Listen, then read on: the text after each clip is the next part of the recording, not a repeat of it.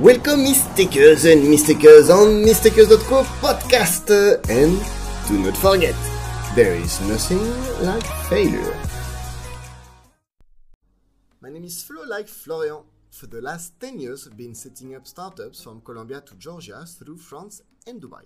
Going from mobile applications to websites and automation SaaS solutions with always a French touch of digital marketing.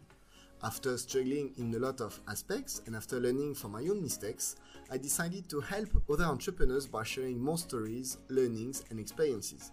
Mistakers.co is the weekly podcast where I'm doing the interview of entrepreneurs worldwide.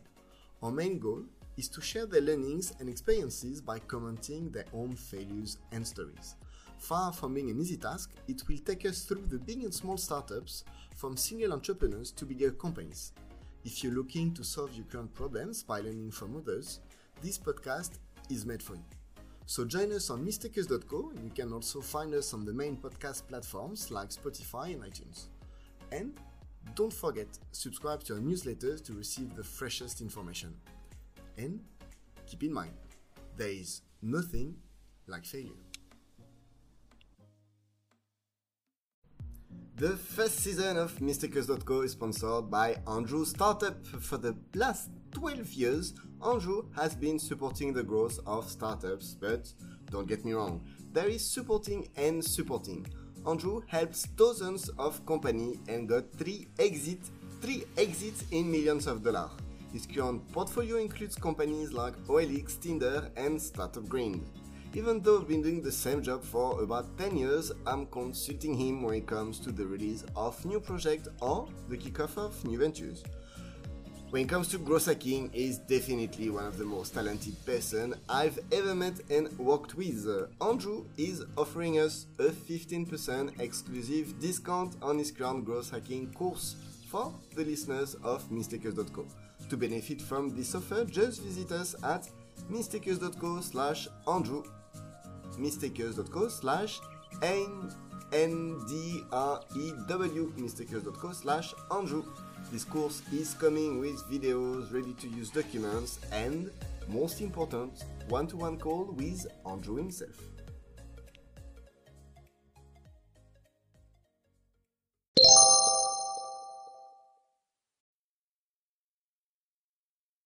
Welcome uh, on uh, mistakers.co. Today we have the chance of meeting Simon Oberman, who will be discussing with us of one of the most interesting uh, mistakes, if we can say so, failure, if we dare telling it for entrepreneurs. It's like whenever you're gonna start your journey, what's the difference between being an entrepreneur and being a wannabe entrepreneur? It's a huge difference, and Simon today will be here to share his experience with you. Simon, good evening.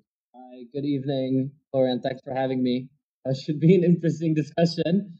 Um, I mean, right off the bat, I think you got it uh, right on the head. I mean, being a entrepreneur is uh, one of the things that keeps on happening around us, uh, especially with the entrepreneurship world being so uh, uh, growing so much recently.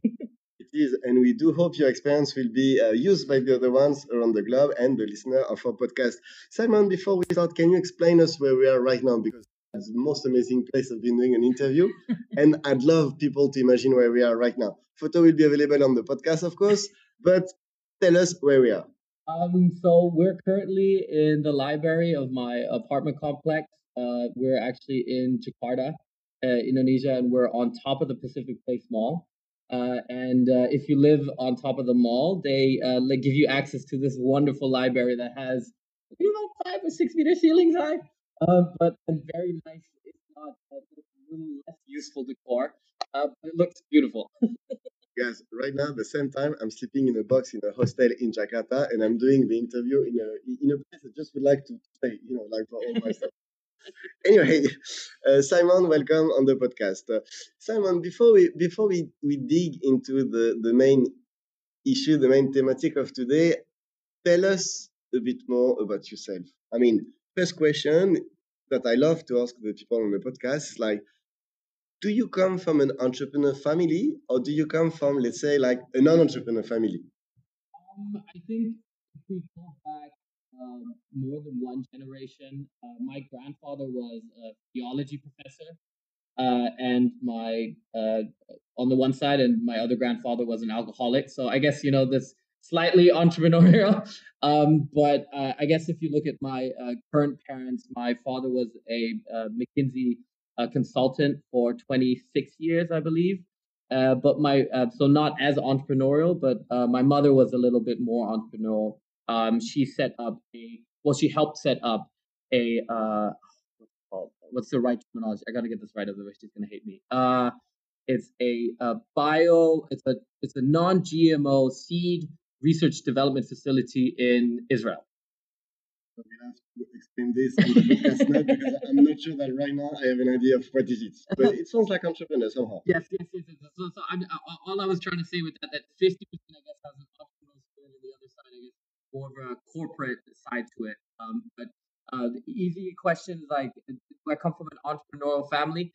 A little bit. a little bit. But I mean, it makes sense also for people, you know, to get a bit of both visions because like if on one side, you know, how is it to be an entrepreneur, from the other ones, you know, also how is it to be on the other side? Because as an entrepreneur, you need to handle both sides anyway on a, on a daily basis. Yes, I, I guess I guess you're saying that you're bringing up the interesting concept right is like there's, there's several sides to it, and there's several sides to kind of like looking at it and when you're making decisions in your life. Um, uh, that there's uh, you know trying to uh, you know, try to figure out whether you're an entrepreneur or not is not necessarily something that you can just decide right off the bat. Okay, well, today I'm an entrepreneur for this and this reason, and then suddenly you're not an entrepreneur anymore, or this person isn't, that person isn't. Um, I feel like it's much more just, you know, what you are actually doing, whether you are or not an entrepreneur. So, I mean, let us dream about when you were when you were a kid, when you were five, six years old. What was your dream job? Did you dream about becoming an entrepreneur, or you wanted to be cowboy, astronaut, or just like a state employee? Uh, I had uh, really boring dreams. Uh, it was more about uh, being an adult with financial safety. so, and, and I guess uh, growing up with my dad being a consultant, I was very much looking towards being successful in the corporate sector.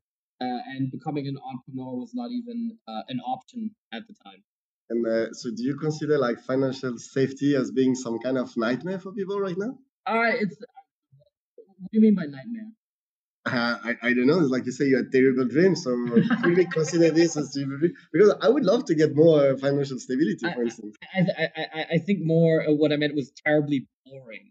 Um, I think uh, as as a child, and depending on you know how you grow up, you you have certain sense of how you can get financial safety. And uh, I guess to a certain extent, you know, when I was younger, I very much fast realized that I would like to have a certain lifestyle or live in certain places. And the idea was, okay, well, I, if I'm successful in these things, and if I'm a successful banker or whatever, then I can afford those things. So growing up very materialistically based, but uh, I learned pretty fast uh, into my later teenage years when I went into university that uh, it's not as important and it's not the only way to you know get things that you want. Um, there's different ways to do things uh, and you don't have to sit in an office and wear a suit every day to get those things. Uh, about the few places because you're definitely talking with the mixed accent. Yeah. so tell us i mean first uh, try to explain briefly where you come from if there is any answer behind this question and then i'd love to know in which country you've been living so far living means like in which country at least you've been staying long enough to consider this like the temporary home? Um, okay, I guess since we're the podcast, I'll bring up the long answer. because Usually when people ask, I have a short version. Um, but basically the long version is my mother is South Korean. Uh, my father is Dutch but born in America. They both met in high school in Germany, which is another whole long story. Which so wait, wait, wait. What language did you speak home? Uh, so I speak German to my parents uh, and uh, but also I know how to speak Dutch. Uh, my Korean's not as good anymore, uh, and then I started learning English later on. Um, but uh, basically, back to kind of what happened is I was born in Frankfurt, uh, and then we moved to South Korea pretty soon after that. So I guess Frankfurt was very temporarily there. So I wouldn't consider myself having lived in Germany. I was just born there. Um, and then we were in Korea from 91 to 99. Um, so that was a home that goes on the list. Uh, and then we moved to the Netherlands, where I grew up in The Hague. Uh, I was in high school there from 2000, 2000 till 2007. After which I went to boarding school in Wales for uh, uh, various reasons, uh, and then uh, yeah, and then I was in boarding school in Wales for two years until 2009. Uh, after which I decided I was gonna go and study mathematics in London. so it's like whenever you, whenever you apply for, for visa wherever it's like there's a small there's a small square asking like nationality or where you come from what do you put up there because right now i feel like there's at least six or seven countries well, I guess I guess the, the, one thing is that you know we can look at nationalities in different ways, passports, identity. Uh, I think the best way to describe it is that you know I see myself as definitely Eurasian, um, obviously, I spent most of my childhood, let's say, in Europe. So uh, I, I, you know, I see myself as a European um, leaning Eurasian who now lives in Asia. That's a kind of answer. I mean, uh, but I mean, let's say so. Now that you you grew up with this very mixed environment, if you have to go back to only one thing, what will be your totem animal? So if you have to define yourself as only one thing and these things will be an animal, what animal could represent this kind of mix you have and you carry on with you? Um, I mean, trying to define um, an animal within the like national mix is. I think uh, one of the easy answers out of that is I've had a nickname since I was about uh, 10 years old, which was Pandaman, since my last name is Oberman. And also, I was the only Asian kid or slightly Asian kid in my uh, white school in uh, the Netherlands. So um, it equaled that as to being Chinese, which makes sense to call me Pandaman. I just kind of always stuck with pandas. I guess like the nice thing about it is the white, black, and Asian. That's the best definition ever. White, black, Asian, panda. I love this one. So um, Simon Oberman, uh, mixed cultural, mixed international entrepreneurs. And uh, we're gonna now dig into the the real aspect of the podcast today. It's like we want to know more about your entrepreneur experience. So, guys, stay tuned. We're coming back because now it's time to enjoy the ceiling and an amazing wine that we have tonight before we dig deeper into our podcast thematic for today. Wanna kick off your project with the best of the best? Visit mistakers.co slash uh, Andrew, mistakers.co slash Andrew, and get an expert in growth hacking by your side. Andrew is offering you step-by-step -step documents to support the launch of any project, from mobile application to website. His course includes video, one-to-one -one calls, and a lot of ready-to-use solutions. Andrew Startup is also offering us an exclusive 15% discount on any of his packages. So don't wait any longer and hire the best of the best. Simon, um, it's time. It's time to dig deeper into the, the main thematic of tonight. We want to know what's the difference between a wannabe entrepreneur and an entrepreneur. There are two elements that we want to know for your story. It's like your your past experience in London with your previous company Volpit, Volpite, Volpit, Volpit, Volpit, and uh, your current experience in Indonesia. Indonesia that we'll discuss more on the last part of the podcast. Yeah. But right now, we want to know more about this uh, experience. So tell us a bit more about maybe a short introduction about yeah. what was this project, who did it start? How it start? Yeah, no, no, no. I'm uh, I'm happy to share. I think it's an important story. Um, so into my last year in university, uh, me and two friends um, started a company called Volpit. Um, this was in we had started talking about it in 2011. This was back when like crowdfunding was really coming up, and we thought, you know, uh, we're young, we're interesting, we want to democratize uh, investments, and we're going to come up with an equity crowdfunding platform. So wait, just to put it back in perspective, 2011, which passport are you using, and in which country you living? I'm using my Dutch passport, and I live in the UK. So you're living in the UK. Uh, you feel like there's the wave coming with crowdfunding, with more funding into startups and so on, and you feel like there's something to do there. Well, um, one of the big things was at the time the FCA, the Financial Conduct Authority of the UK, was the first one who allowed crowdfunding for securities, so P2P loans and and investments to happen online. So they had like rules and regulations for it. At this point, like it was still unregulated in the rest of Europe. And I mean, I was in London, so it seemed like an opportunity. Um, so that's how we got to the point of like, yes, this is the way to do it. Uh, London is going to be the next startup hub after um, uh, Silicon Valley, uh, and uh, uh, aptly named the Silicon Roundabout of Old Street, if, if, if anyone knows it. Um, eh, that was its nickname for about six months, I believe. Um, but uh, yeah, that was that was kind of like the opportunity at the time. Is like we're gonna go do that. It's very interesting. Like you saw an opportunity rather than a problem to solve at first, right? Exactly. I think that's the first problem already. Uh, that I think you come into entrepreneurship is uh, um, it wasn't what we were doing wasn't necessarily solving a need or solving a problem. It was just trying to take advantage of an opportunity of a trend uh, at the time. So where in 2011 you live in London, you see this opportunity coming, and you team up with some people around you. What the people you actually start sharing the idea with?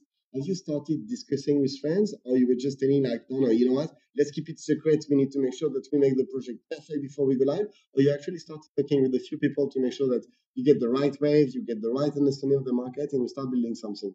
I, I mean i have to be completely honest. I, I it wasn't my idea. It was one of my friends who came to me with the idea of crowdfunding um, we had been, you know, he, uh, uh, my roommate at the time was basically non-sub sending me websites of people doing crowdfunding, uh, and together over a lot of years, we decided, you know, uh, why don't we just take the hard route and try to do this like um, seed investment crowdfunding, which we which are online securities.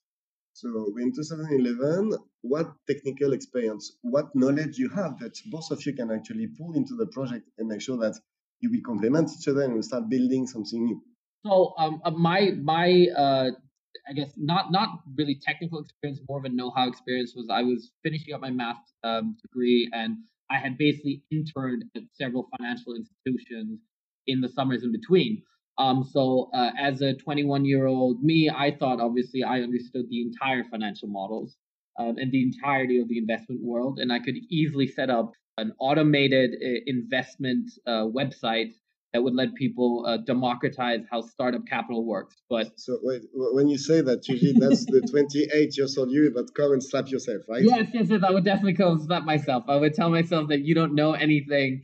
Um, but I'm happy that I made that mistake. Uh, but it's at the same time, I was very naive to think that I, I, I, knew what I was talking about. Uh, but we but we very much soon found that out um, as we started to get our FCA license to actually run the website, which was a whole another year of an ordeal um, of complication. so now you have the you have the knowledge, let's say, from the financial part of it, and uh, the people around you. What background, what skills did they bring on the table? Um, so my uh, so I had two partners. Uh, w- one of them was uh, basically uh, more of a technical uh, lead, and he had experience. Well, again, it was kind of like based on our degrees, we thought we were experts, which is a very, very cool thing that universities do. Um, uh, they, they, they teach you these things, and they think you're ready to basically dictate how to do these things. So the the one partner was a marketing, I would say, you know, degree, uh, and then the uh, third person was, I think it was something kind of like a technical project engineering, but it wasn't engineering. It was more about like how to manage projects on a technical level, of, of uh, no, of the technical sort. So it's kind of like how do you manage a development project of like having developers running and managing them, but not actually coding. and um, that's a very interesting point because like most of the entrepreneurs, you know, that are listening to us may find difficulty at this stage on the project. They may have the expertise in one field and may not have the technical field. So when you started this one, uh, how did you actually handle the technical part of the project? Well, um, I mean, I took the um, normal route that a lot of entrepreneurs at this take uh, at this stage take that don't have a pure CTO. You outsource development. Um, so we found an outsourced development team in Estonia, uh, which at the time we thought, you know, Estonia being an incredibly forward country in terms of um, technical development uh, and skill sets, um, seemed like the right move. Uh, and we just decided, you know, that the three of us being key experts in our field, but not really.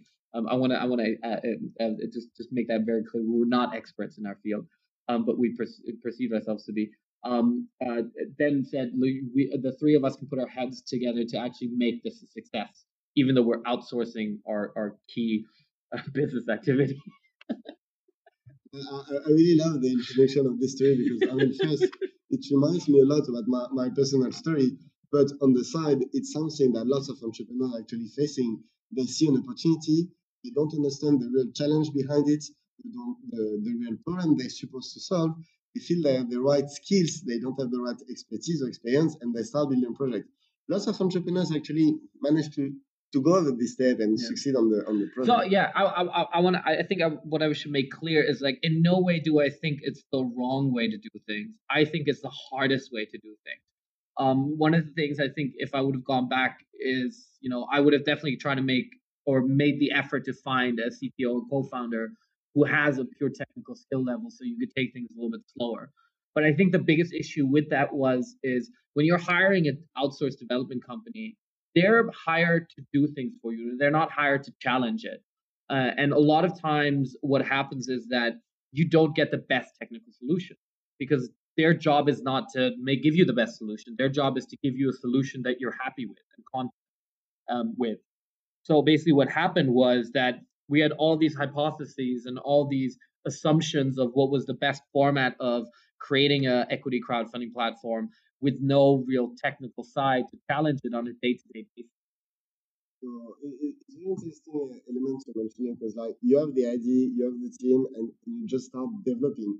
But did you put some? Um, did you start putting some milestones? You know, telling yourself, you know what, guys, that's going to be the the minimal viable product, the MVP we have to work on that we look this way, we put that much time, that much money, and at this stage we let it run for n weeks, n months, n days before we see if actually people start using it. Did you get this mindset by then, knowing the fact that you were pretty young as an entrepreneur, or did you just say, you know what, guys, uh, we have we have developers behind, let's keep pushing the ideas we have, and let's keep moving on. I think yeah. I mean, I mean, my my partners at the time were pretty well read in terms of like uh, um, entrepreneurship theories of you know being iterative, taking steps to build it. Um, but I think if you if we had a li- little bit more experience, or if we would have challenged our own hypotheses a bit more, maybe we would have not jumped to. Basically, what I'm trying to say is that our MVP was not minimal. it was like a premium MVP. yes, yes, yes. I mean, we could have stopped halfway through and realized that some of the things don't work, and um, we had gotten very far into the development process before we even realized that some of the features that we assumed to be essential were actually stopping. How did you come up with this assumption? Is something you try to get from the people? It's just uh, the feeling you have from the, the needs you saw on the market. Well, I, you know, I feel like there's always a balance between researching.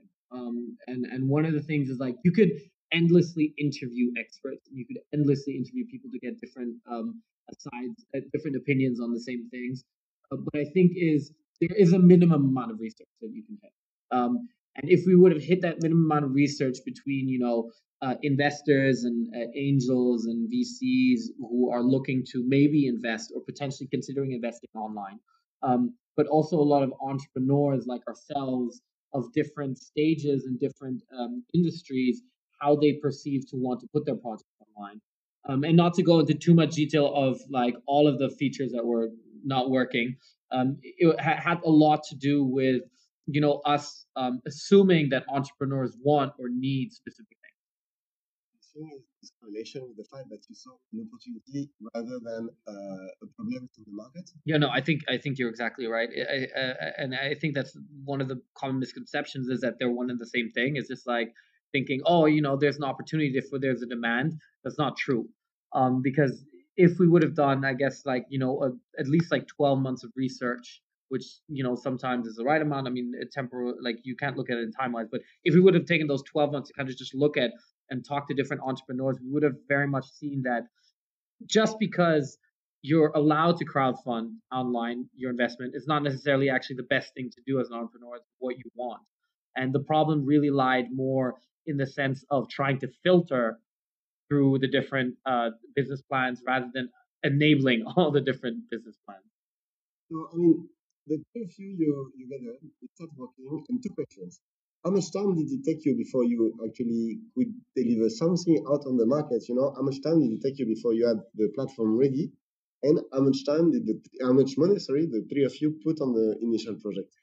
Um, so uh, at the time in London, there were these great things called um, startup loans um, that you could basically like at, at very low interest rates if your business plans worked. And I think we had like we, we were given five k each. You know, being like European Union citizens, you were entitled towards it. I don't remember the details exactly, so don't quote me on that. But um, there's around ten or fifteen thousand startup capital that we started with that was basically the initial build uh, and everything around that. And we didn't take any salaries or anything, obviously. Uh, uh, but it was kind of like putting all that money into development.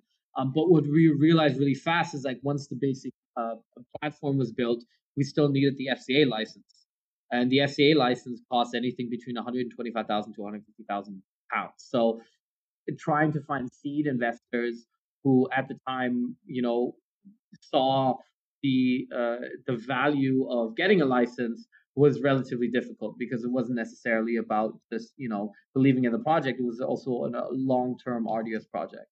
Um, uh, and uh, I, t- time wise, I think it took us about. I mean, we spent six months spending the fifteen thousand to build the initial product, and then it, uh, after that, there was a few months of trying to find seed investors. Um, and but one of the things we realized is that the FCA license had inherent value. So our seed investors we initially f- then found, our angels, then saw and, and we convinced them in the fact like, look, if we get the FCA license, if everything fails, we can still just sell the company at like its value to get whatever money we spent in back. The initial assumption yes. behind the project. Well, that was that was one of my backups because uh, uh, already I think like about a year in, we started realizing that there's a risk that it might not work out as we thought. Um, so uh, you know, pessimistic me um, uh, had already kind of like thought about okay, what are ways out? And the good thing was having done some research is if you have a website that has an official license from an official regulator of a conduct authority, you have inherent value to sell. So we had seed investors who were happy to take the high risk of creating a equity crowdfunding platform uh, because they knew that there was a chance at least that there was an easy sell option if everything doesn't work out. Um, let me, uh, please excuse Yeah. me on, No, no, no. on this part, of course, but uh, especially with the distance we have now Yeah. on this story. So the three of you gathered together, put 15,000 uh, pounds on the project, Yeah. Spend six months to develop a project before you realize that you actually need more license to go live and you ran out of cash. So you start looking for exit on the project even before you start having users on the platform. Oh, sorry, sorry, sorry. I, I think you misunderstood me. So we didn't look at exit. Uh, we thought at the time we need the license. So we started out pitching. So we were pitching the project to everyone, pitching the like, like saying, what do you need? And obviously, you know, they're going to ask, what do you need the money for? Well, 80% of because we were trying to raise 200,000 pounds. Um, what do you, we said we needed 200,000 pounds to get the license because you know 150,000 is at the license, and then we only need about 50,000 to run the platform with the license, which should give us enough, you know, uh, breathing room to be able to at least fund a few startups to get the ball rolling, and then we could raise more money after that. So, I mean, after the initial six months of developing the project, have you started onboarding the first users, or it was still Yes. So uh, one of the things we realized pretty fast is that um, um, the platform with the best product, um, because in between the equity crowdfunding platforms, investors are platform agnostic. They're going to go to any platform that they want to to find the best deals. So it was all about finding the best deals. Um, now the problem is, you know, being you know three young guys and trying to convince other entrepreneurs to stake their livelihood and their chance of pitching onto the platform at the time was relatively difficult to do. Um, and it was more about you know trying to create a little bit of camaraderie of you know we're a startup and you guys are a startup. If you guys put your uh, project on our platform, then you know that's all. If we win, you guys win, and the system wins. So it was a, a bit of a, a, a, of an emotional. And uh, who was in part of this pitching in the team? Was it you? Was it yeah, it was it was mostly me. yeah, this one you can still feel behind the, the, the Yeah. talk on that. Um, so let's say, let's go back to the main idea of the, the talk today. Is like, why do you think your main mistake at this stage during the first six months was to be a wannabe entrepreneur instead of being an entrepreneur? Because you you draw us you you draw us something that most of the entrepreneurs may relate to.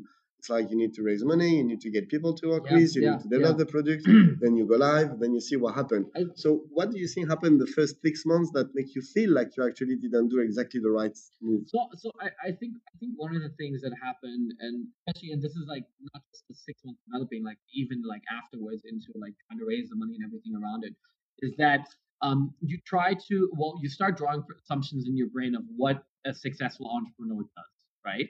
And you try to typify that as like a type A entrepreneur is a go-getter at every networking event.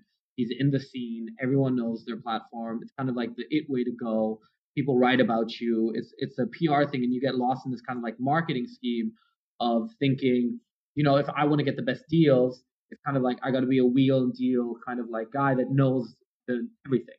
So you end up putting and and uh, after you know me as well, like you end up putting a lot more importance into the perception of that your startup is doing well, rather than whether your actual product is doing well. So it's much more about just you know trying to manually get deals through on the platform rather than actually believing or having the crowd invest. You know, we were looking into getting projects on that were just saying like, look, you guys already have your investors.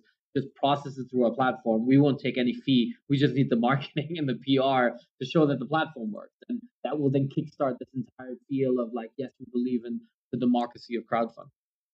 Were people reacting positively back then when you were proposing I mean, kind uh, of the, the, the funny thing is, like most other equity crowdfunding platforms were doing that too. I mean, next to Volpit, there was Crowdcube and Seedrs, and uh, I think those were like the two big ones. If you Google it, you'll it usually comes up with those three. Um, it was all about convincing the guys who had already had their done deals to put the done deals and publicize them on your investment platform. So it was almost more important to give the perception of the deal flow than the actual deal flow because the, the big problem was that at the time, you know, setting up that kind of platform, you're getting like 100 business plans maybe, and like 99 of them you already know in your gut they're not going to get funded, and maybe one will. And then you know that that one who might get funded, they're probably getting solicited by the other platforms. So all of a sudden, you're moving from like this beautiful concept of trying to, you know, do this equity crowdfunding into this like kind of fight of like I have to convince them put it on my platform rather than their platform. You're not actually making any money because then it's like forfeiting fees, uh, whatever you're hanging out, and literally it just becomes this. You get lost in this like entrepreneur feel um, of of of just trying to create perceptions, um, and and like keep in mind like I'm not a technical background guy, like so most of these discussions had nothing to do with technology. Most of the discussions had little to do with actual like incentives. A lot of it had to do with. So you're out on the field, you're out on the on the ground, you're talking about the platform, you're meeting people, you're trying to convince them to actually publish their project on your platform. How much time are you spending on that? Is it like your full-time occupation and something you're doing on the top of something else? I mean, at the time, I had we had given me the title of the head of business development, so the, it was quote unquote my full time job to basically just be out all the time. Um, I have to be completely honest. Like, if I, if now twenty eight year old me would meet twenty one year old me, I wouldn't hire myself. I wouldn't ask myself to join the project. Um, I mean, apart from next to like mindset, I think also the complete lack of technical skills to bring to a team um, is something that you know a young startup definitely doesn't need. I think you need a base ground. Just being enthusiastic or just having a great attitude is not enough. Um, and uh, I would say this to like a lot of people that you know if you come out of university and you feel that you're lacking, um, it sounds pretty harsh, but it's probably true. Um, you know, you you need something that you can bring on a day to day level other than networking. Um, that networking is not a, skill to be proud of. I think it's something that can be learned quite easily just by practicing and putting yourself out there. Um, but really, what people should be focusing on is uh, bringing a little bit more to the table. So, um, what consequences this part of the development of your project had on the full project itself? Because, like you mentioned, that you're going out, which sounds like your occupation anyway, because you're in charge of the development, so you need to go out, you need to meet people. And um, what do you, how do you think this impact actually the development of the project? Like, were you bringing back the wrong feedback? Were you bringing back the wrong crowd it? Why, how do you think this actually impact the project itself? I, I I think it, it- the, the the problem was it was way too early in the in the in the lifetime of the startup to split, you know, responsibilities in that sense. If you're three people at that stage, everyone should be every every like everyone should care about everything. Everyone should look at everything. Everyone should know everything that was going on. Um, it was very much so like um, you know me myself i had put myself in a position of oh you know what? I know my role and i like doing these things therefore you know out of sight out of mind i just i i, I just need them to make sure that you know the the product the the, the project goes or the sorry, the product is being built.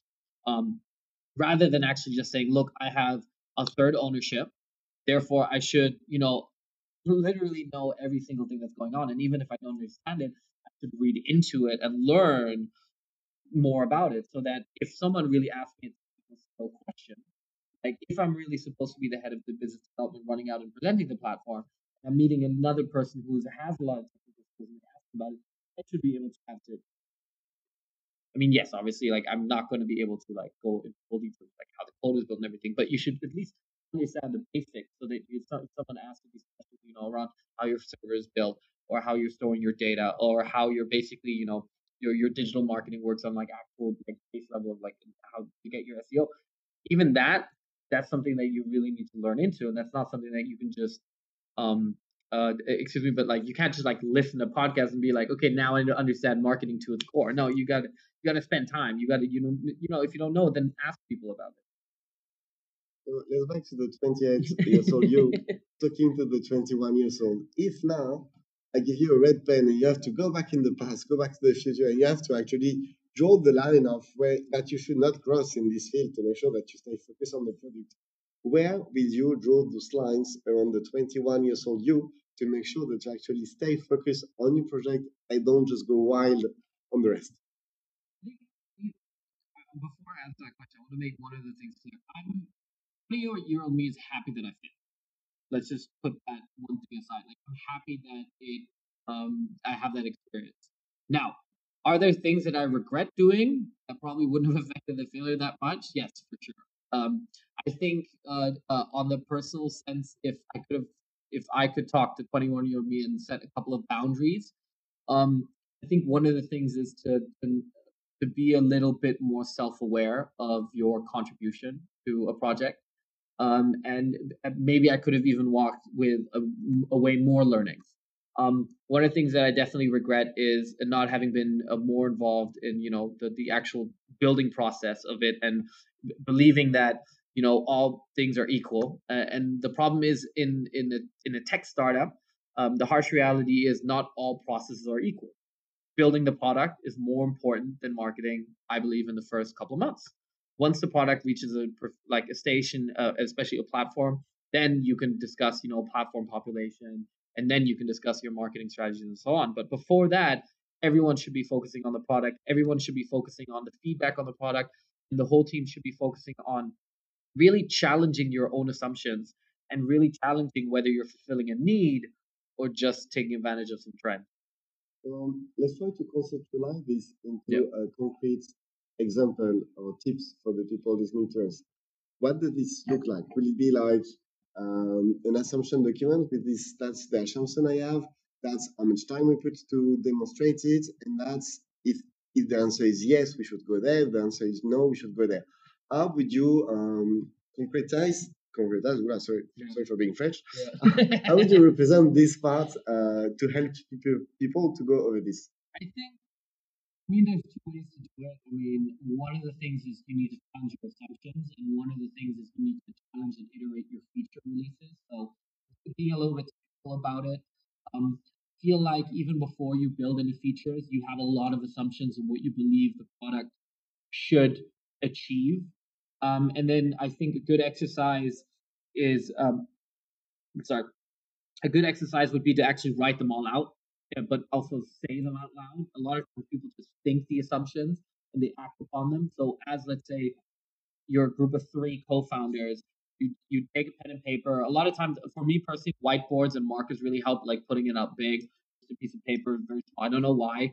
Visualizing it small makes it very hard to think about, but when you write it out big, usually you can, you know, draw on a big board and put it out there. You don't have to necessarily have a numerical system, but what you can and should probably do is try to just be very uh, blunt and take turns playing devil's advocate. Especially if you're in a group discussion, if one person keeps on playing devil's advocate, it's not enough. Everybody should be criticizing yourself and criticizing each other, um, almost to like a personal level to see how far you can push it. Because look, if these are really your co-founders, you're going to be spending way more time with them, and people are going to be way more annoyed. Kind of like small brain exercise should be a piece of cake. So we use a kind of uh, let's say like an assumption canvas that you can uh, revisit every now Yeah. and then to make sure that you're actually heading the right direction. That the assumptions you have can actually be demonstrated. I mean, one of the things, especially with assumptions, you can break it down into like what kind of people you need to talk to. So I'll give an example. Um, uh, we assumed that. Um, uh, uh, so one of the assumptions in in the beginning was uh, we were saying that people uh, wanted streamlined business plans so that investors could, you know, look kind of compare them equally. So it's much easier to create a business plan. So the assumption was, therefore, people just want a multiple choice question answer form to basically then auto build a business plan, right? We didn't realize, and if we would have checked this with way more entrepreneurs than we did, because initially, obviously, you know, you talk to 10 or 15, they're like, yeah, sure, you know, then I can write my business plan faster. That's amazing. The people who really care about their business and are entrepreneurs, they don't want to be answering a multiple choice answer question to, to show their vision, to share what they have. They want to show their pitch. And um, the best business plans usually don't follow this executive summary, therefore and herefore, and these are the market gaps. That comes much later at an investment stage. When an angel investor wants to see or see if they're interested or not, the intention span is much slower. I'm, I'm sorry, much lower. You they don't have time to read through, you know, an auto builded, you know, five page business plan. They just want to quickly see what's out there. And they will judge on their like initial instinct reaction of whether it's good or not. So by like these two groups, these two assumptions could have already been broken. But we didn't because we assumed, you know, because we believe that, you know, for most business plans, and you know, if we would have challenged that on the product level, then maybe we would have, would have figured out earlier that that wasn't a necessary feature. The, the first boundary you will actually work on will be like to find a way to take your assumption and make sure like they go in the right direction. Do you think there is another one that you could actually like advise to the 21 years old? And once again, Yeah. uh, all the aim of the podcast is really not to to go against like the initial project. It's more like what tips could you Yeah. give to yourself with the experience you have right now? People who you think will disagree with you. Um, you can learn a lot more from people disagreeing with you than people agreeing with you. I mean, most of the projects that I do nowadays, I actively find you know people who actually have failed in it before. Um, because you can learn from you know what maybe like a lot of people maybe who have a chip on their shoulder who like the industry.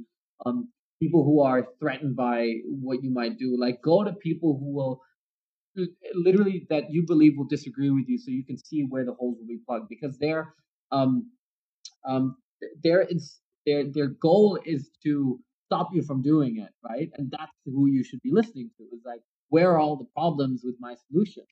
Um and and then on the other side and this is the most important question is like are you actually fulfilling a need? And if you can't answer that question what need you are fulfilling that you're you're not you probably shouldn't be doing your project it sounds terrible. I don't want to discourage anyone. No, I think it's one of the most valuable advice you can actually give to Yeah. people. It's like, as you mentioned, so first, uh, try to make sure of your assumption, then make sure that you talk about your idea with people that may not agree with you, apart from your mom, because your mom is here to tell you that you're amazing, not the other people. I think I think I think one of the big things is you know uh, an idea only exists once you start saying it or telling it to people. An idea will only start existing if you start writing it out. So even okay, so maybe start with that. Like if you're too embarrassed to say it to anyone, start writing it out. Just write it out on a piece of paper, on a computer, on Word, text file, whatever you're comfortable with, and then start explaining it to people. And then see, you know, like, and no matter what the reaction is, like whether they think you're crazy, whether they think it's the best idea ever, even if you're scared of people copying, just say the idea. I I, I feel like this this people being afraid of people copying you is this paranoia is a little bit too much. So that's that's one of the topic where you wrote on uh, mistakers.co is like um, trying to tell people don't keep the idea for yourself. So what advice could you actually give to people who tend to think that no, I, I need to keep secret my ID because I don't want people to copy it because whatsoever reason. What advice, what recommendation can you give those people to make sure that they don't hold the ID from themselves, but they make sure that they share the ID to get whatever out of it?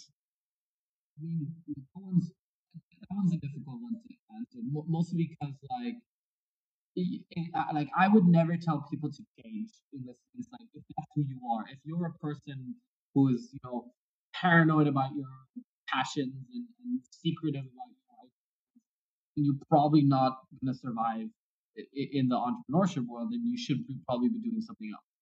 Um, uh, the uh, one thing that I've learned from most entrepreneurs who failed and succeeded, like no matter what, but who actually strive in this kind of society of insecurity, uh, of like no stability, are usually the people who are completely unafraid to share their ideas because those people attract other people with solutions and with open criticism because you're open minded.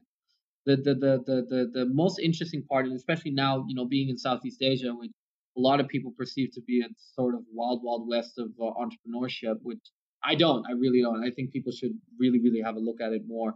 Um, is that the most successful people here are the most bold ones, um, and there's still a lot of paranoia around of copying ideas. But if someone does, it's inevitable that someone will look at what you've done and try to do the same thing. It's it's always going to happen, and the more energy you try to protect, you know, this without a legal barrier, I mean, literally, I mean, look at China. I mean, there's still, you know, startups that, you know, come out of that whole gray area of everyone copying each other and everyone trying to do it better. You just got to do it better than them. And that's a whole part of like, it's a really shitty app. I know that. I, I, actually, actually like the idea behind it because that's something you've been experimenting. Most of them at some points have the same question to the Shema ID, and the answer you're giving makes lots of sense, at least to me, and I do hope for the people listening to the podcast. I mean, I, I just want to give one thing is one of the things that I've learned from a lot of angel investors and VCs that I talk to. The biggest turnoff is entrepreneurs who are super secretive or like or paranoid about NDAs. It is really, really the biggest turnoff. I mean, like I they don't care if you think you have the best idea of the century. Your core IP idea is a lot of times not even 50% of your project. A lot of times, maybe even only 20. 80% is execution. Uh, it's literally just how do you execute and how do you actually survive in this kind of like in the country that you're in. I mean, a good example would be, for example, Indonesia. Um, you're running on a lot of red tape. A lot of people would say it's the, the it's the worst place to do a startup. I completely disagree. It's just the hardest place. But if you manage to circumvent the red tape, if you manage to do that 80% of execution in this country, you have one of the youngest, uh, most active uh, viral population that's still growing, that's still adapting into mobile internet. And I mean, that alone, I mean, we're looking at a potential of like a group of 100 million people uh, between the ages of 18 and 25, uh, sorry, 18 and 30. Um, that that's the, the whole population of most European countries plus some.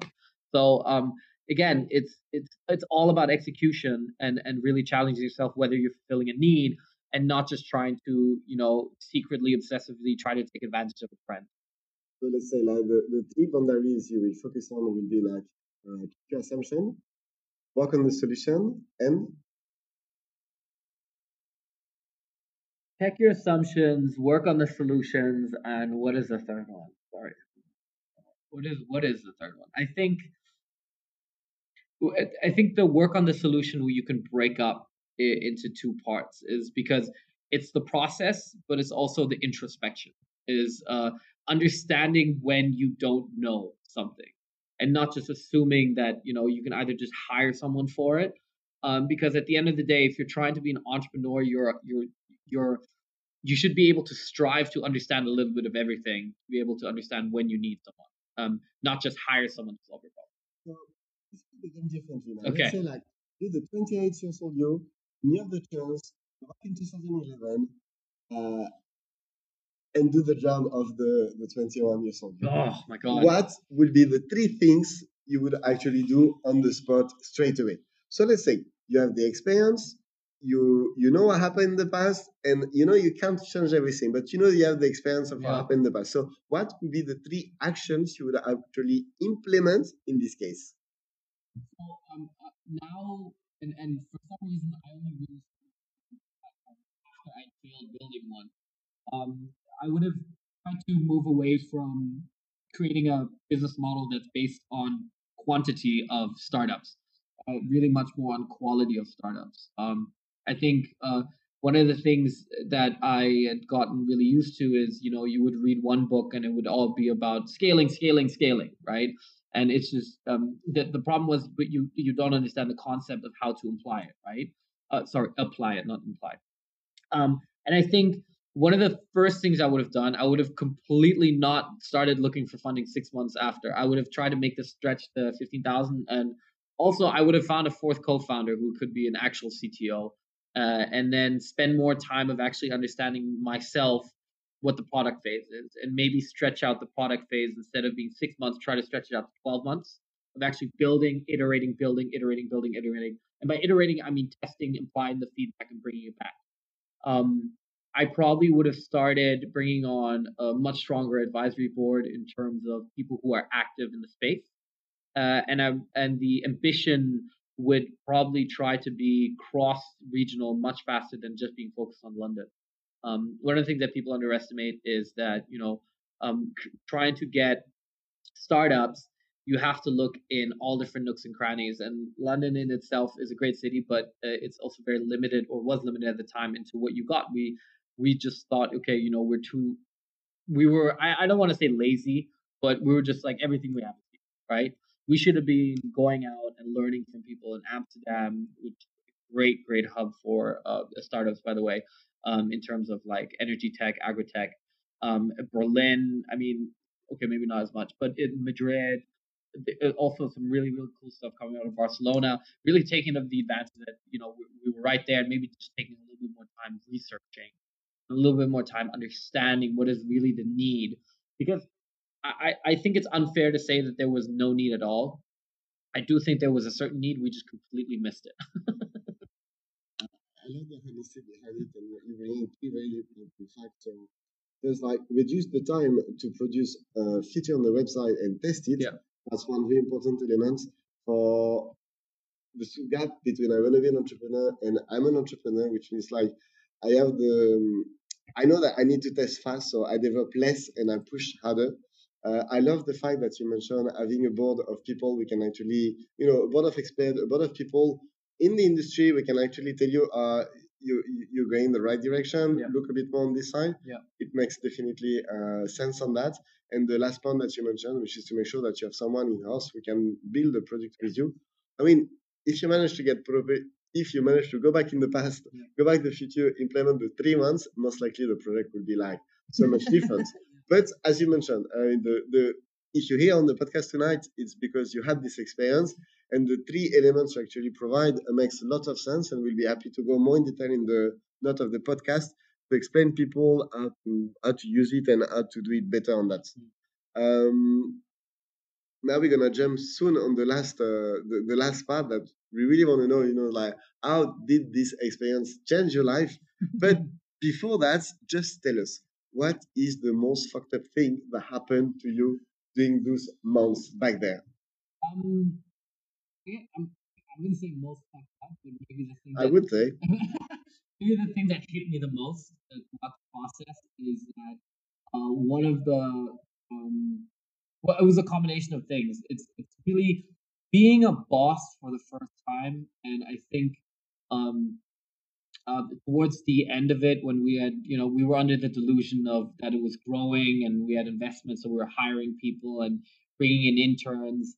Um, you know, you hire friends and and people working for you. I think the most fucked up thing that you know I did or we did or happened to me that period is when when it came to like the boiling point of realization that it wasn't going to keep on going, um, I think the most fucked up thing that we did is asking everyone to keep on working for no money, um, and then it's just kind of all blowing up and becoming this like emotional mess that put a lot of strains on like friendship and and and and and being completely uh, uh, uh, under uh, experienced managers at the time of handling everything completely wrong. And I mean, coming into like verbal uh, altercations and interns leaving after like a month and uh and I guess like it it, it I mean I don't want to say I, I mean I'm making it sound like a really dramatic thing like it was it was a nice working environment there's just like a lot of passive aggressiveness and then a lot of like fights happening over drinking um but yeah I I I I can't really pinpoint one fucked up thing that actually no when we were trying to uh, uh release our office we had to end up convincing this lady who wanted to turn it into like a bondage store. So that was maybe an interesting fucked up part. but, uh, but I think was the biggest thing was feeling that I fucked over friends that I had hired for this dream and then trying to hide the fact that the company was going down for like two months um, because you know you're just panicking right? Because you're going from this mindset of everything is going well and it's supposed to to like wait a minute we're not really reaching any of our targets. There's and we're spending way too much and the money's just like going down the drain.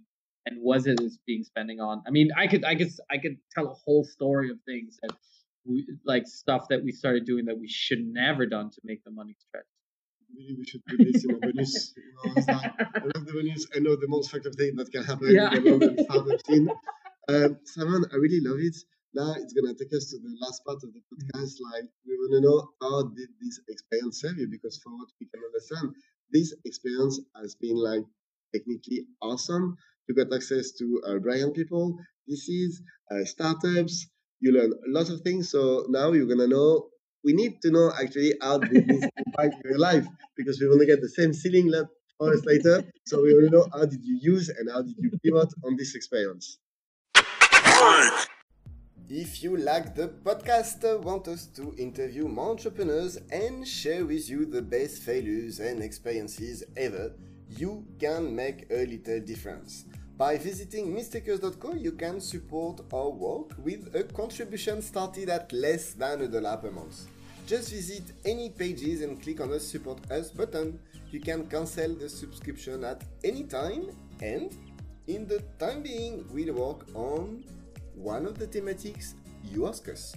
So it's simple. Visit mistakers.co and spread the love. Simon, it's time. You see that the startup is actually going down. Uh, I do imagine that the money is running out, that you're losing faith on the project, that you start having fight with the partners, fight with the people who initially supported the project. So explain us how did you support the project until the end? Tell us about the last few weeks, the last few months on this project before you actually closed it. Yeah, I mean, it, it, it, I think there's like a few uh, loose ends that we had to tie up. Once, obviously, you know, we were renting an office, which we had to like, which we found that bondage company to take over, um, and then uh, you, um, you know, helping some of the interns and employees to move on to other uh, jobs. But the biggest thing was trying to kind of like scrape something out of a sale for investors. We knew that we had the FCA license, we knew that we had an investor database, and we knew that we could sell it luckily enough there was a chinese wealth management company who came along and really like minimum price uh, bought it out uh, and we could pay some money back to the investors at least as, as good faith. Um, and that's kind of like how we closed it out. I mean it, it was a it was like a four or five month ordeal. I knew about i knew about two or three months before we actually finalized the sale that i was going to leave london um, mostly because the entire experience had i guess really shown me not just my own inability in that sense or immaturity but also it shown that you know that for my personal brand of entrepreneurship that being in london wasn't the, the right environment. Um, what element did you did push you, you know, to the conclusion like it's time to close, it's time to, it's time to, it's time to go? Were there like any specific event, any specific meeting? well well uh, well one of our one, one of our co-founders had left uh, already like uh, that, that, that- yeah, I mean, what about he left with the keys? well, he left. Like one of one of the co-founders had left. I think about eight months before we actually closed, and so that was already kind of like a circulating factor in, in the back of your mind. It kept playing like, what if he was right? What if it does fail? What if it you know doesn't work out? And I think by the end of it, I mean, uh, uh, when we started the sailing process, me and the other co-founder were very honest to each other already, saying like, look, we had a good run, but we didn't.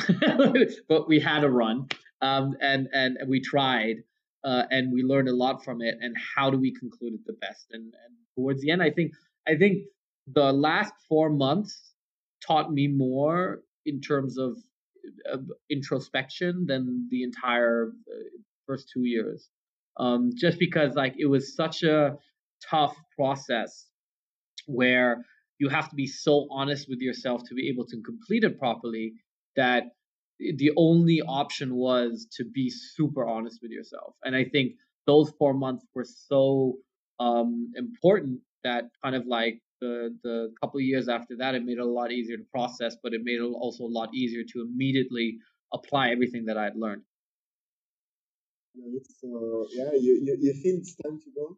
the co-founder left and you take like to close the it's something which is not that simple to do because closing a company is not something simple. This is going a lot into yourself, into your ego, into your self-esteem. Ego, yes, that's and uh, yeah, I mean, it's not it's not easy to, to fire people. It's not easy to close a company, especially yeah. when you put so much effort into it. So taking four months to close it is actually something uh, something awesome. But um, let's say like now you, you're closing the company. Mm. It's time to you know to give lock back the, door, key yeah. to lock the door. Um, what are you taking with you out of this experience at this stage, just when you close the door? At this stage, it was a is a big shot to my ego. I think at the time uh, I had set myself like very ambitious goals uh, because I imagined myself to be this. Uh, it, it, it because you think you're very special. is is is and and I think um, my, my mom keeps telling me that you're special. You know, when my girlfriend say that, I feel differently. I, okay, I think I think coming from my mom, I still believe her. But uh, I think the biggest thing is that um, you your the voice inside your head changes um, because it goes from uh, head in the sand ignoring uh, to much more listening because like getting smacked in the face by reality is one of is the most refreshing thing that you can get. Um, and you might not know it in the short term and i sure didn't but it's much more like taking a fresh dip in the pool than it is getting slapped in the face. It should be uh, it, it should be mandatory for, for young people, you know, to get the ego smashed on the wall at least a few times before they actually go up there. Yeah, I mean, look, it's it's a uh, high school in suburbs and boarding school and university in the city and, and coming from you know a, a, a background is, or, or a well-off background is that you get coddled. You you just, like society isn't as harsh or as mean to you. Um, and because you have a lot of you're so dependent on other people and and i think the thing is with entrepreneurship there's no safeties you know there's there's no one okay well if you don't do it there's someone else in the company who will pick up the slack because you know the company will still do it. If you're an entrepreneur if you're an entrepreneur if you don't do it it doesn't happen. So if it all fails that means you fucked up. You know there, there's no other way around it. There's no point of blame. There's not saying like oh you know it didn't work out because our competition or someone copied our idea. Like it had nothing to do with that. It was literally it was our inability to fulfill what we thought was that demand, uh, because that demand didn't exist. that's, a, a very good point. So let's say like you're closing the door, you're getting this big refresh on your ego. Uh, now the voice in your head are making much more sense to you that you can actually maybe understand them better. Maybe you learn the missing language, yeah. you know, that you needed to understand. Uh, right now, I mean, it's been a few years this happened. Yeah. What experience do you still carry on with you? What is the thing that you always keep, you know, close in you, you know, like, I've already done that. I can do it again because I know it's wrong. I need to take care of. What could be the, the thing, or maybe the two things, or three, if you're lucky, that you could actually mention right now? Well, one of the things that I usually do is I just assume my assumptions are wrong.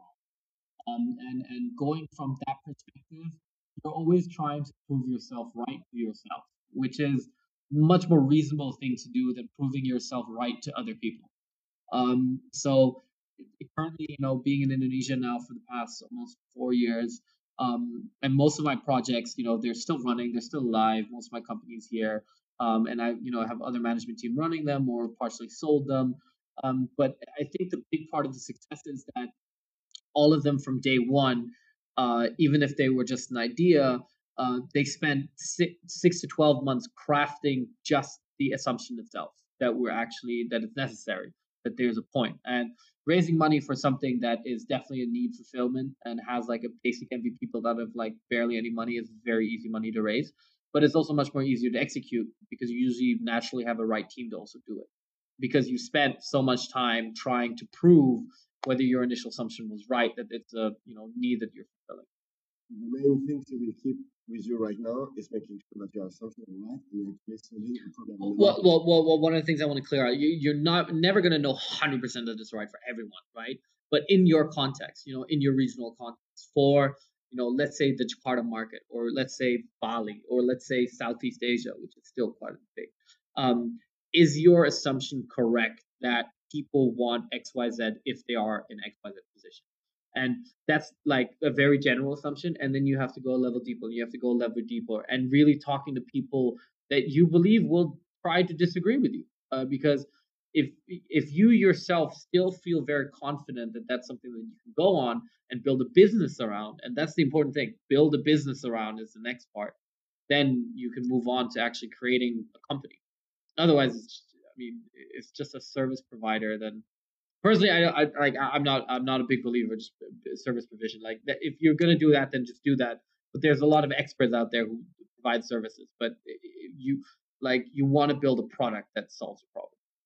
I really love the way you sum, sum it up. Um, I mean, find your problems, build a business around this, and then make the company. It's like I receive sometimes, you know, on the on the website mistakers.co, receive some message of people who tell us, you know, like what would be the best structure, uh, the best company to start this business. I was just like, but why are you solving? No, I mean, I want to do something that It's just like, so do it. And they come with the excuse, you know, it's like, yeah, but no, I need license. No, you don't need license. You just need to be live. You'll find it out for the company. First, try to make sure there is something you definitely sum up very well on that. Yeah, I mean, I, I think it's the one thing that is, is always, you know, and I fall in that trap as well. You know, sometimes, you know, and, and it's, it's, a, it's, a, it's an entrepreneurship bug of, you know, you have almost like work ADHD. You always see ideas everywhere, and you're always interested in talk about everything all the time, and it's like this is great and that's great. Um, but a lot of times, what you start realizing is a lot of the things that you're initially attracted to are just actions, right? They're like, oh, that could be a really cool thing to do, but it's not a good business. So those are like two different things. So you'll see a lot of young guys or, or younger. I'm, I'm so young. Um, uh, uh, younger, young, younger guys come out and just define a specific action. Just like, wouldn't it be cool if blah blah blah does blah blah blah? I'm like, all right, yes, but what's the business? You know what? What? And and it's it's if if I were 21 and someone would ask me like, "What's your business model?" I'd be like, "Why are you being so lame about it?" But like now, being in the position that I am and having gone through a couple of other exits now that actually worked out, um, you start realizing yeah, what the fuck is your business model is a really important question to answer. And you can't just, you know, go around and relying on, you know, this is, you know, this is the interesting part. It's like you have to go through all the boring stuff because that's just how it works. You know, you you still have to, you know, realize where the money is coming from. You still have to realize how your cover is being, like, uh, your costs are being covered. And uh, yeah, there's a whole list of things that I could go into that are boring but important that everyone should probably just understand themselves. Like being an entrepreneur and just saying I don't do finance doesn't work. So, stuff, as you mentioned, that uh, actually entrepreneurs may need. Do you have like a few books, a few blogs, a few media that we could actually share with the, the people listening to the podcast I, to go through this yeah. boring stuff? I mean, I mean, I mean, I, I think not for the. I mean, obviously for the boring stuff, I think just you know, talk, talk to people I think rather than talking, reading, okay, and this is my personal thing, rather than reading a book that's, you know, about it, talk to someone who's an expert in that service. You know, like if you have an issue with, you know, finance or account or bookkeeping, talk to someone who's an expert in bookkeeping or accounting because even if you don't know one, find one because then you have a conversation about it. I feel like a person person conversation is much more worthwhile. I think with books or podcasts, rather than trying to assume that you're going to get a lot of practical information, assume that you're going to get a lot of critical thinking about it. Um, get stuff that makes that gets your brain going. I mean, for me personally, I barely read anything startup related anymore, or uh, or podcasts that are startup related, mostly because I feel like for my own brain, and this is again a very personal thing, personable thing.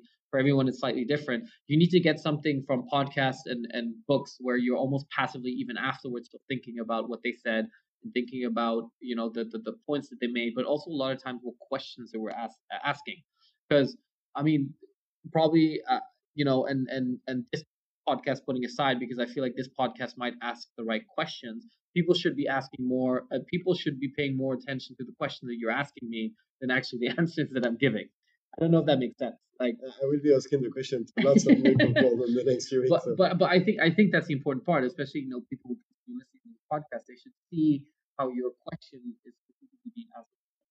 And then people should put themselves like, if I were in that position, how would I answer that question? I think that's much more of an important exercise to say, oh, okay, the Simon guy, he's saying these things. I should write these things down and do ABC. I mean, by all means, if you have the exact same experience as I do, then maybe it's applicable. But if anything, you should just be inspired to ask yourself the same questions that I'm being asked right now, or that I, I want to ask myself as a 21 year old. And I think that's much more important. And looking at these medias, I mean, blogs for me are very important, uh, uh, uh, difficult because I feel like a lot of them are just opinion pieces. Um, and and books again. I mean, if it's too self help oriented, I feel like it's difficult. I like books because, especially fiction books, they give me a way to escape my mind. So when I come back towards it, I feel refreshed. You know, I'm not just you know stuck in the same world nonstop.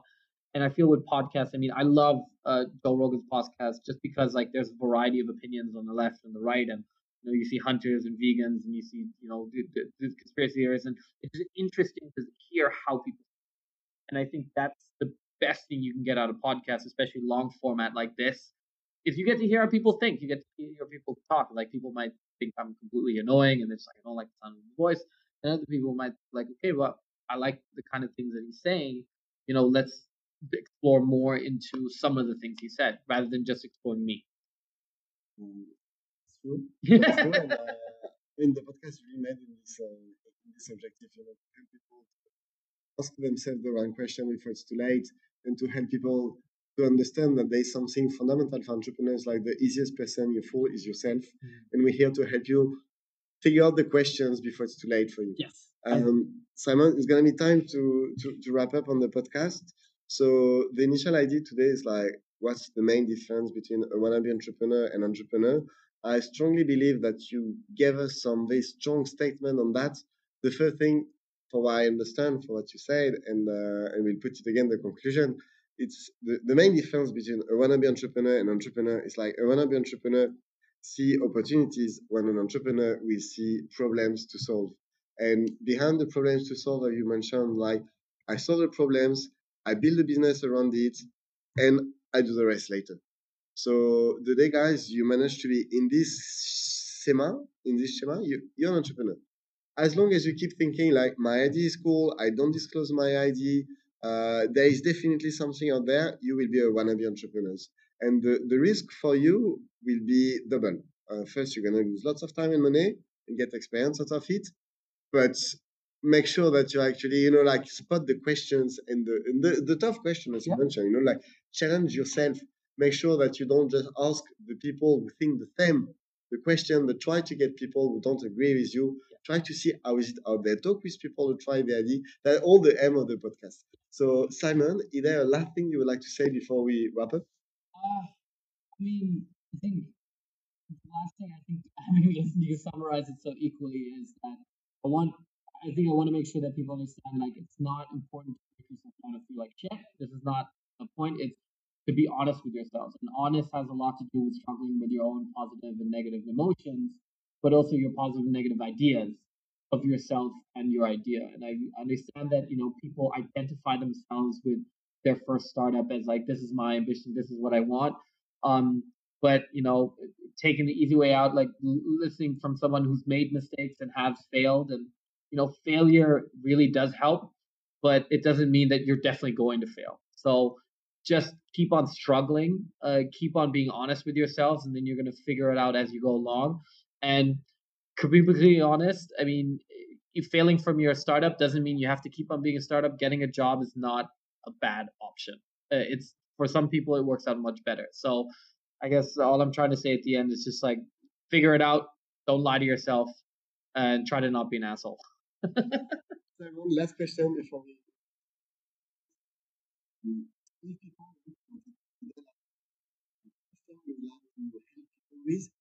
Of uh, things, what would you like? Let's, let's ask it differently. What would you like to give to the entrepreneur community after this podcast? Um, look, uh, I feel like uh, one of the things that I've been exploring the last four years and now being in Southeast Asia, I feel like I've kind of dug myself into the region quite well. And um, I feel that there's a lot of interesting people out there who maybe like in their home country or in their city are not necessarily succeeding for any reason or another. But if anyone out there has any specific questions on Indonesia, Singapore, um, eh, you know, looking at the Southeast Asia region, um, has questions about that, um, you know, feel free to ask me. I'm happy to give a little bit of guidance. Uh, on the other side is if you just have any general questions about self doubt and trying to deal with your co-founders, um, let me know. I, I dealt with that a lot as well. Thank you so much for your time. If anyone has questions, feel free to drop it at contact at mistakers.co and the question will be like directed to Simon uh, whenever needed. Simon, thanks for your time. It was a pleasure having you on the podcast. Uh, we hope that your experience will serve other people and we hope to have the chance of meeting you again in some of the entrepreneurs event worldwide. Yeah, thank you very much for having me on. This was a this was really fun talking about it. It's almost very therapeutic to get it out there. My pleasure, Simon. We hope you enjoyed this new episode of Mistakers.co. If you did, please share the podcast with your friends and fellow entrepreneurs. And if you wanna help us to do better for you, don't forget to visit us on Mistaker.co.